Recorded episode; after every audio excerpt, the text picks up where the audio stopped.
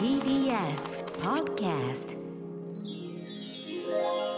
Amazon Music プレゼンツバービーとお心理研究所こんばんはバービーですこの春スタート Amazon Music プレゼンツバービーとお心理研究所この番組はバービーとリスナーの皆さんが研究員となってこれまで人生でたどり着いた真理トゥルース。つまりこれまでのやらかしちゃった失敗や後悔あるいは大成功から学びたどり着いた真理あるいはそこで得た教訓などなど大小さまざまなお心理をシェアしながら気持ちよくご機嫌に生きていこうという新時代のお心理トークプログラムです。みんなで汗とか海とか塗ったくってきれいになろう。そんな番組ですこの放送の音声はポッドキャストでも配信しますが Amazon Music のポッドキャストではここでしか聞けないさらにディープなトークが放送後の夜10時に配信されます。そんなお心理研究所はバービーと月ごとにお迎えする酸いも甘いも噛み分けてきたであろう人生経験豊富なマンスリーパートナーとでお送りしていきます。ということで4月のマンスリーパートナーはこの方。どうも酸いも甘いも噛み分けてきました。フリーアナウンサー大島ゆかりです。もうテンションがもう酸いも甘いもになっちゃって。2回目の放送です。ねえ。もうこのね。1回目の収録とポッドキャストの収録でかなりディープなところまで行っちゃったからね。そうですね。うん。初回とは思えない感じでしたけれど、いや私うも、ん。まあ初対面ではないにしろ、あのちゃんとお二人で喋るわけではないじゃないですか今までの出会いでね。そうすまあほほぼほぼ初対面と言っても過言ではないぐらいな。その方に向かって言ってはいけない言葉を何回も浴びせたかもしれない、放送禁止用語でもあるかもしれない。まあそうですね。相当はみ出してましたねはみ出しましたね。ね。聞いていただきたいねそそっちね。そうそっちの方も聞いてほしいんですけど、はい。前回出たお心理ちょっと振り返りましょう、はい、えっと私のお心理はうん。自己肯定感ほとんど股関節 もうこのキャッチでよくわかんないんだけど。いや股関節は、まあ、話の流れで股関節だったけどほとんど体調って話ですね。体調って話でした。すいません。なんかもう初回一発目でやるお心理じゃないよねこれね。いやおはい。はい大大丈夫さん私はは違和感のポジティブ変換に気をつけろという、はい。うん。ちょっとダークなのをぶっ込みました。ねリスナーさんからも結婚にまつわるお心理いただいたり。うんでついでにあの大島さんからも、はい、本当にあのみんなが共感しづらいかもしれない一人カラオケのお心理もいただいたりそうですね。あの、勝手に引退する一人カラオケっていう。紹介させてもらいましたけどね。もう一人カラオケフルフルで楽しもうぜっていう、はい、うん。ポジティブなお心理です。そうですね。うん。お心理ってめちゃめちゃいい言葉ですね。い い言葉ですね。何でも OK なんだね。はい、ちょっと字面だけ見るとおしりんおしりんってなっちゃうんですけど、いま だにおしりんってなっちゃうんですけど、お心理です。お心理。お心理です。お心理でいきましょう。はい。あーちょっとなんかもう、はい。若干息切れあのね、バービーさんここから見るとね、汗かいてるな。これこれはほとんどはい。油汗だからギラギラなんですよ塗りたくってきました。塗りたくってきましょう。塗りたくりましょうこれも塗りたくってきましょう。もうそういうみんなから出たものもみんな塗ったくって綺麗になっていきましょう はい Amazon Music プレゼンツバービーとお心理研究所お知らせの後リスナーさんのプリップリのお心理紹介していきます。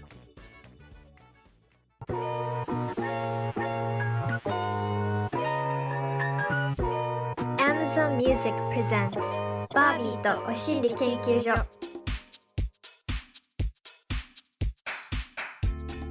Amazon Music プレゼンツバービーとお心理研究所パーソナリティのバービーと。マンスリーパートナーフリーアナウンサー大島ゆかりがお送りしています。あー早速つながってるんですよ、ーい。今夜は一人目。リスナー研究員ゆいこはさん39歳のこんなお心理から。諦めないよ諦めよおー。おお、あーポポポポポポ。すごい。おー。すごい言葉、ね。ちょっと泣いちゃうかもこれ。こういうのだよね。ね、お心理。そう。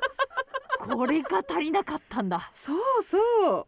あー嬉しいわ。聞きたいな詳しく。ねじゃあちょっとどんなことがあってこのお心理が生まれたのかうん。直接聞いてみましょうかね、うんうん。ゆいこはさんうもしもーし、はいもしもーしあどうもつながはいった、どうもおお。嬉しい。初お電話になります、はい、記念すべき一人目です。ええあ、それでなんですね。そうなんです。よ。あありがとうございます。よろしくお願いします。よろお願いしますしくお願いします。この諦めないよ諦めよう。これははい。どんな時に到達したお心理なんですか、と夫とのやりとりでうん。到達した心理なんですけど、ねあの出かける前に自分で用意したもの玄関に忘れてきちゃったりとか、うんうんうん。あのまあ、転勤多かったんですけど引っ越しの荷物をもう全然できなかったりとか、うんあの4時間やっても荷物が段ボールの3分の1しか入ってなかったりとかして、うんうんうん。でしかもかなりめっちゃ綺麗に詰めてるんですね。あはい。ちょっと4時間何してたんかなっていう感じで。はいはいはい。わかるぞね私、はいはいはい。うんわかるぞ。であとあの孫が生まれて、まあ、私の娘ですよね、うん。孫が生まれて大興奮した義母にうん。義理の母に無視されて、え？もう周りも旦那もむあもう誰も助けてくれなかったんですよ。え？無視？でされた、それであのあの無視はいけないって言ってうん。あの旦那に義理の母に言ってほしいってお願いしたら、なんと旦那は義理の母に由依子派がうん、お母さんと距離を置きたいって言ってるって言ったんですね。なんか。そしたらもう義理の母キーってなってもう大パニックで。すごいかき回しましたね。もう大変でもう収集するのが大変で、えー。まあまあ、そんなこんなんで、まあ、この10年間ずっともうなんとかしようと思ってずっと悩んでて苦しかったんですけど、うんまあ、ある時なんかもう自分の好きなことしようって思ったんですよ。うんはいうんチャイム鳴ってます。チャイムチャイム鳴ってますすみません。懐かしい ちょっと待ちましょうか。ちょちょっと待ってください。そういうお時間ですからね。はいはい。懐かしいチャイム ねえこれ職場のチャイムなんですよ。すみません。あそうなんですね。なんかチャイムで職場がバレちゃったりとかします？あ学校じゃないんで大丈夫です。あ本当ですか？はい。よかったよかった、はい。あよかった。えっとここからはい。えーった。とそんなこんなでやって。うん旦那さん。あすみません。うん。はい。まああのそんなこんなでまあこの10年間ずっと旦那のことをどうにかしようと思って、うん。ずっと悩んでて苦しかったんですけど、うん。あのまあ自分の好きなことしようってふと思ってでもうその旦那のその気候を諦めたんですね。そのなんとかしようとするのを。うんうんうんもうそしたらもうすごく楽になって。うん。でで生まれた心理です。わあ。やるとこまでいろいろやったんだ。いやもう10年間もうずっともうずっと。すごい。もうまもう本当に聞いててまず10年間本当によく頑張りましたね。もうありがとうございます。すごいわ。えそのいろいろとフォローは、ゆいほゆいこはさんが全部やってたんですか？あそうですそうです。なんかまあ尻拭いって呼んでたんですけど。私もちょっと言葉選んだんですけど あすいません。言ってしまった。尻拭いうん直球でした、はい。はい。そうなんだ、はそうですねでまたはいゆいこはさんが全部自分でこうやっちゃおうっていうタイプだったりするんですかね？あそうですね。もうなんか旦那できないからもう全部私がやるわみたいな感じだったり。うんそっか。あれなんか 崩れ落ちてます小島さんが10年は本当にすごい。もう長いですね。いやいや私はこの夫さんの方に近しい人間だと思うので何とも言えないんですけど、えー、そうですか？そんなこと私ね結構ねうっかり屋さんなんですよ。ほうほうほううっかりにもいろいろありますが？うん、あの全部今理解できましたしや忘れ物とか引っ越し作業でまあやってもらっちゃいがちなるほどですね。でもそれは周りがやってくれてるなって気づいて。気づいてはいるんですけど、あのまあ三人兄弟の末っ子なので、うん。もう生まれた時からずっとやってもらってるんですね。わあ私も4人兄弟の末っ子だ。やばい。どうしよう。でも本当に感謝してるんです。やってくれて。じゃないと、うん。今の私はないと思っているんですけどだから頑張って、は整理整頓できるように棚には全部シール貼ってあるし靴下ハンカチとかねうん。自分ではい。あのできるように訓練を一人暮らしの時にしたりとかしたんですけど、うん。あの一人暮らしとかはあまりされなかったんですか？夫さんは。いや一人暮暮らしはしてたんですけど、うん。その時も自分のこだわりの詰まった家ではい。うんすごい細かかったんですよねいろいろ。そうこだわりがあるのよね。ももう洗濯物の干し方とかうん。もうすごい細くて細かくて。ああその時ちゃんとやってたんですよそうなんだ。うんはいはい。甘えちゃってる部分あんだかな。そうですね。おかずの品数とかもめちゃめちゃ言われたのでお母さんと同じにしてくれみたいな。あそれはちょっと今みんなが宅から離れるぐらいびっくりしましたよ今。おかずそれで作るんだ？えそれ一人暮らしの時から自分で作ってはいたんですか？いや作ってないですね。ないです作ってないんですけど結婚してからそのまま必ず一汁三菜を出しなさいと。ええうわなさいなんだ。わーお。え？あ。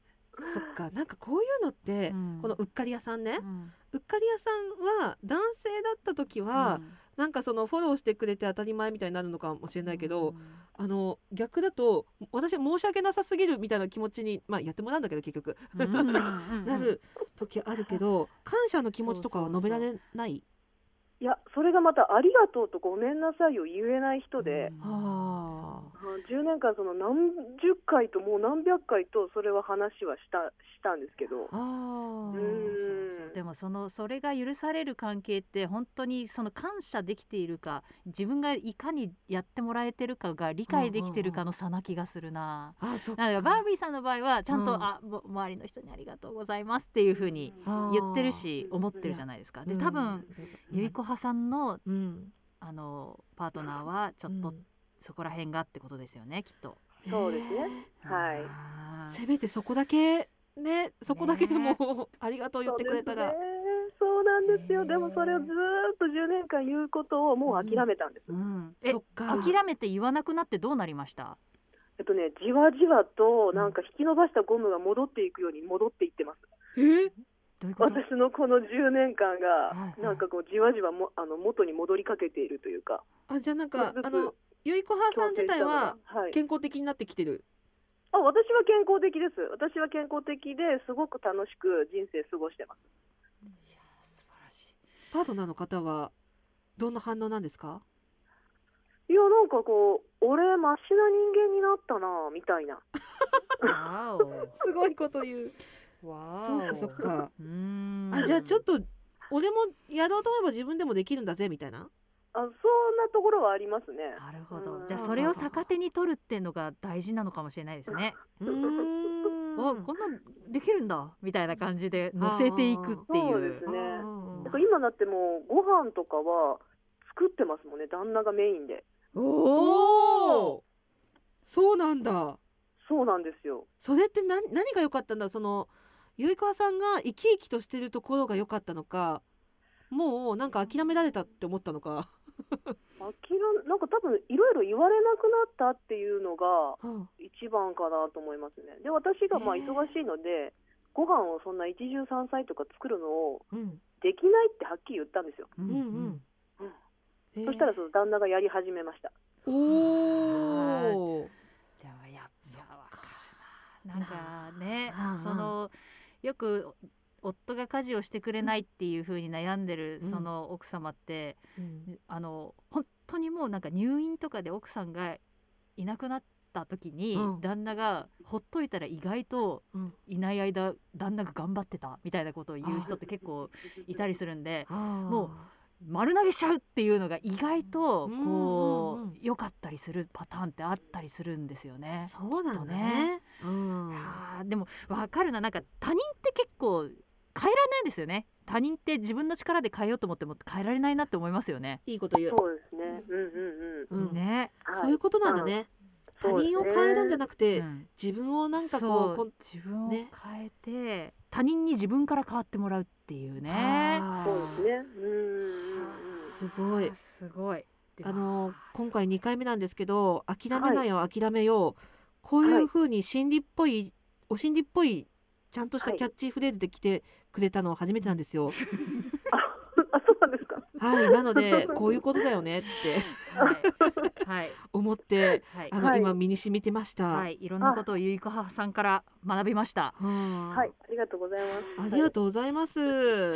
なんかこれからも好きなことを邁進はい。してキラキラ言っていってください。はい、頑張ります。ありがとうございます。ありがとうござありがいました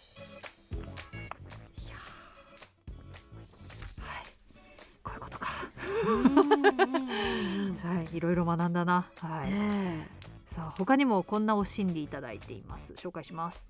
メールでいただきました。リスナー研究員新ママ2号さん34歳の方からのお心理メールです。私のお心理はメインディッシュは味噌汁ですが何か？えです、ーいいね。いいね、うん。えー私は料理が苦手です。同じことを同時にやるというのが苦手で味噌汁を作りながらおかずが作れない。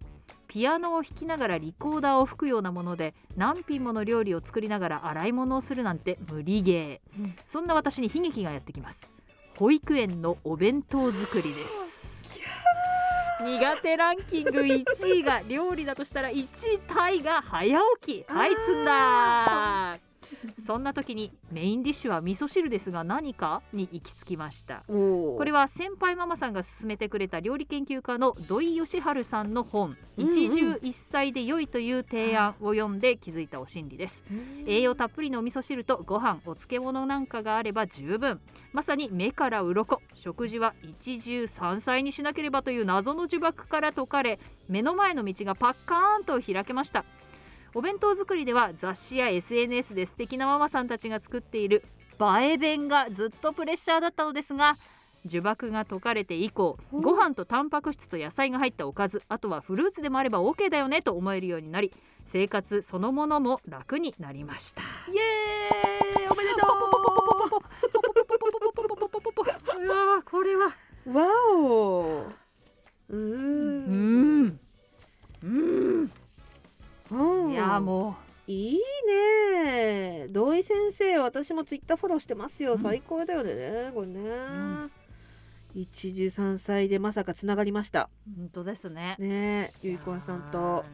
ですよ。もうね今 SNS でいろんな情報が見れてしまうのは、うん。いいことでもあるけれどプレッシャーになるっていうのは本当にあるあるかもしれない、うん。全然お味噌汁一個でいいよね、うん。てかむしろ健康的ですよ。いや本当本当他のことよりも、全然たくさん作るより、本当にそう思う。うん、いや私もお弁当作りって相当プレッシャーなんですよね。はでまあまだねちっちゃい子供だから作るのも少ないですけど、まあ、作る量関係なく早起きしてうん。弁当に詰めるっていう行為がいかにプレッシャーかっていう、夜も眠れないみたいな感じになっちゃうからものすごくこの新ママ2号さんのことはわかるな気持ちは。うん。であのシンプルに私ずっと謎だったんですけど、あの買ってきたものだとダメなんですか、いやいいんですよ。全然いいんです。うん、ぜいいんだけど？全然問題ないんだけれども、やっぱり周りの子供ね友達の持っているお弁当の中身を見た時にやっぱり自分と比べるとなんか寂しいなとか、っていうのを心配過剰に心配しているんじゃないかなって気がするんですよね。で全然子供たちはうん。美味しければいいじゃんっていうもう絶対思ってると思うんですけれかど、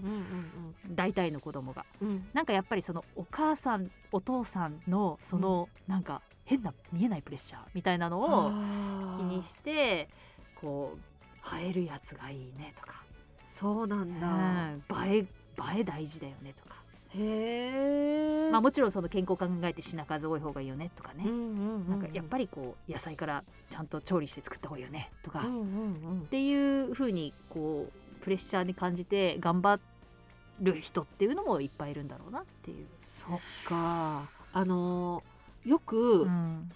筋トレしてる人とか、うん。糖尿病の方のためのお弁当とかって全然あるじゃないですか、はいはい、だったら保育園児用のうん。映え弁うもん。宅配であっていいんじゃないかなと思うけど、ないですね。ないですね。それはやっぱなんかご家庭で作んなさいみたいな社会のプレッシャーがあるんですかね。どうなんだろう。あってもいいなって思っあたけど今。いい。まああのキットとかは結構売ってるんですよ。その小さいお弁当のためのうん。おにぎり、簡単におにぎり作れるキットとあかー。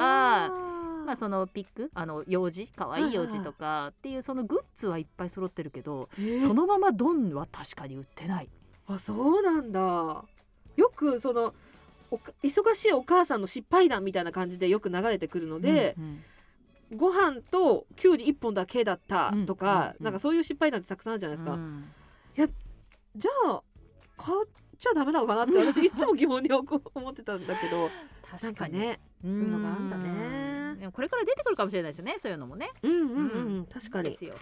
いやもう本当味噌汁なんかもう一番、うん、あれですよね、うん。あじゃあわ私やりますか？うん。私がなんかじゃあ保育園また本出す。用のほ本じゃない。今度会社立ち上げる お弁当。手広いなあな何がいい？あのなんだっけ？ピカチュウとかがいい？ピカチュウ。ピね。カチュウといろんかのなキャラ弁的なのね。そうそうキャラ弁なんかやっちゃおうかなじゃな。ん。でも今ねそれがでもでも流行りすぎてキャラ弁禁止の学校とかもありますからね、えー、もうお母さんにそういううんなんか変なマウントみたいな文化が生まれないためにも、えー。まあ、そのキャラ弁は禁止ですみたいなそっところもあったりするかので、なんだか好きでやってる人もうん、いたけどね、そういうことじゃなくなってきちゃったんですね。そういうじゃなくなってきた。なんだかむちゃくちゃになってきたな。めちゃくちゃですけど マミさんやりましょそうですう、ね、はい。じゃあね。子供のお弁当業界に切り込む。もうちょっとなんか私何者って感じですよ、はい。もうそうなってくるとね。ネットニュースにすぐなりそう。うん。まあでも買ってもよし。買ってもよし、うん。うん買いましょう。どんどん買いましょう。買いましょう。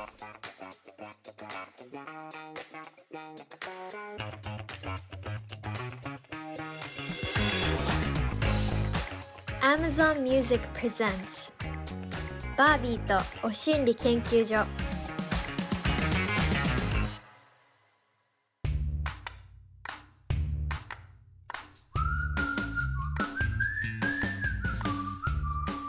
送の音声は Amazon Music のポッドキャストでも配信されているんですがバビさんポッドキャストって何だったか覚えてますか、えーインターネット上のうん。あのラジオみたいなことですか？温泉コンテンツ。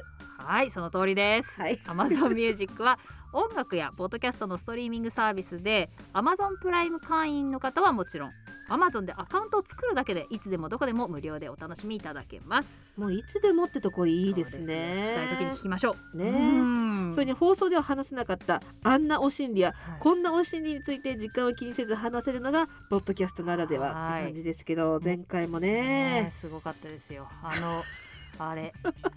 あれ。もうあれとしか言えないけれど。もう一回なんかもう 大島さんのはい。目が一瞬うつろになったトークもありつつはみ出してましたね。は相当はみ出してましたけど、うん。ちょっと逆に何回も聞き直していろいろ考えたいな、むしろ？うん、こっからの人生に。私にはこれが足りてなかったのかもしれないってちょっと思ったかもしれえない、ー。でもちょっと面白い38でそれでまあいいや。いやいやいやいやいやいや関係ないね。年齢は関係ない、うん。もうなんかあの、うん。聞いてほしいはみ出しお心理もうん。こちらでお話ししましょう皆さんもね。そうですね。うんうんうん、はい。なんか言いづらいはみ出しお心理があったらこちらで読み上げます。ぜひ Amazon Music の無料アプリをダウンロードしてバービーとお心理研究所で検索してみてください。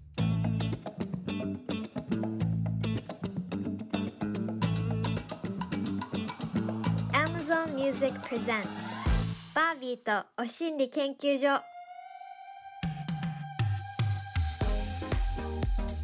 バービーとお心理研究所。2回目の放送もディープでしたね。名言生まれてました。うん。ゆいこはさん諦めないことを諦めると。はあねえちょっと我欲が強いもんでなかなか諦められないんですっていう 私もいたんですけどなんとなく肩の荷が下りたような気がします。頑張った10年に私は拍手を送りたいですけどね。10年すごいよ、はい、すごい。あと味噌汁メインディッシュね。あそうそうそう、うん。一汁一菜。もう本当に、健康的。うん、健康ですよ、あの言ってなかったんですけど、うん。ちょっと気持ちは出るかなと思って言ってなかったんだけど、うん。味噌汁のうん。汁だけうん。使い回してる、またまた今週もやって言っちゃった。本気の絵が出た。え汁。うん。野菜たくさん入れて、はいはい。具だけ食べるじゃない、はいはい。その汁うん。使い回してる、えどういうこと？次の日もその汁にうん、野菜入れる新でまたうまみ出して 継ぎ足しほああれだ。継ぎ足しってこと？あのよくうなぎあのそうそうそう。老舗うなぎ屋のもそう継ぎ足されたうん。タレみたいなやつ？そう。継ぎ足し味噌汁でやってる私。いい出し出てるよ。いろんなのす出し出てんだから、うん。お腹が大丈夫ならいいや。今んとこ大今丈夫大丈夫だよ。健康だ、うん。おすすめはしませんけども。はい。でこんな感じのお心理もあったらぜひ恥ずかしいこれはちょっと。自分でちょっと恥ずかしかった今。いやでも私、はい。夜遅く仕事から帰った時にうん。一人で具なし味噌汁を作って飲むのが好き、あーわかるわかるわかる。全然やでやでだから、あのうん。気持ちはわからなくもない、うん。さあはい番組ではリスナー研究員の皆さんからのお心理も大募集しています。仕事の失敗から学んだこんなお心理私たちの大好物恋愛から学んだお心理ワンナイトお心理 教訓スキンケアやえーメイクボディメイクなど美容絡みのお心理あるいは職場で子育てで友達家族との間でこんなこと悩んでるんだけど解決のヒントになるお心理ありませんか？などなどどんなものでも OK です。サイズ重量一切問いません。はい。電話出演 OK だよという方は電話番号をご記入の上番組公式 LINE にメッセージをお寄せください。公式 LINE のアカウントはお心理研究所で検索してくださいね。LINE には番組 Twitter や Instagram のアカウントからも飛べます。そしてメールからも受け付けてます。アドレスはおしんりアットマーク tbs.co.jp おしんりアットマーク tbs.co.jp お心理の綴りは OSHINRI です。はい。えのお忘れなく、N 忘れるとお尻になっちゃうのでね。はい。気をつけて。気をつけてください。はい。皆さんのプリップリのお心理お待ちしてます。さあこの番組は Amazon Music とコラボしてラジオの放送とポッドキャストで配信しています。放送では話せなかったはみ出しお心理も毎週配信していきます。どちらも更新はこの後火曜日の夜10時です。詳しくは番組ホームページをご覧ください。バビーとお心理研究所。今夜はここまで。お相手はバビーと大島ゆかりでした。また来週。